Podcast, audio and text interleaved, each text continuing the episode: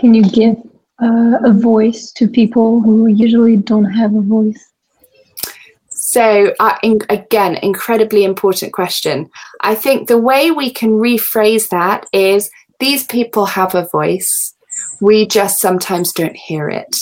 So, it is about putting pressure on those in power to make sure that they are speaking with and for everyone.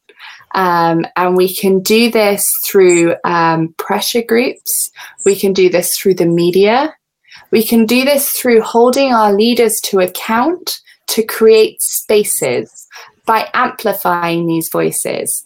And it's not, uh, it's not, for example, in my work, it's not about me going and speaking to someone who who doesn't have a voice and then t- and then going over here as Katie and sharing their words. It's about creating pathways so that these people who have a voice make sure their voice is heard and that their voice has an impact and an ability to set the agenda and to sit at the decision making table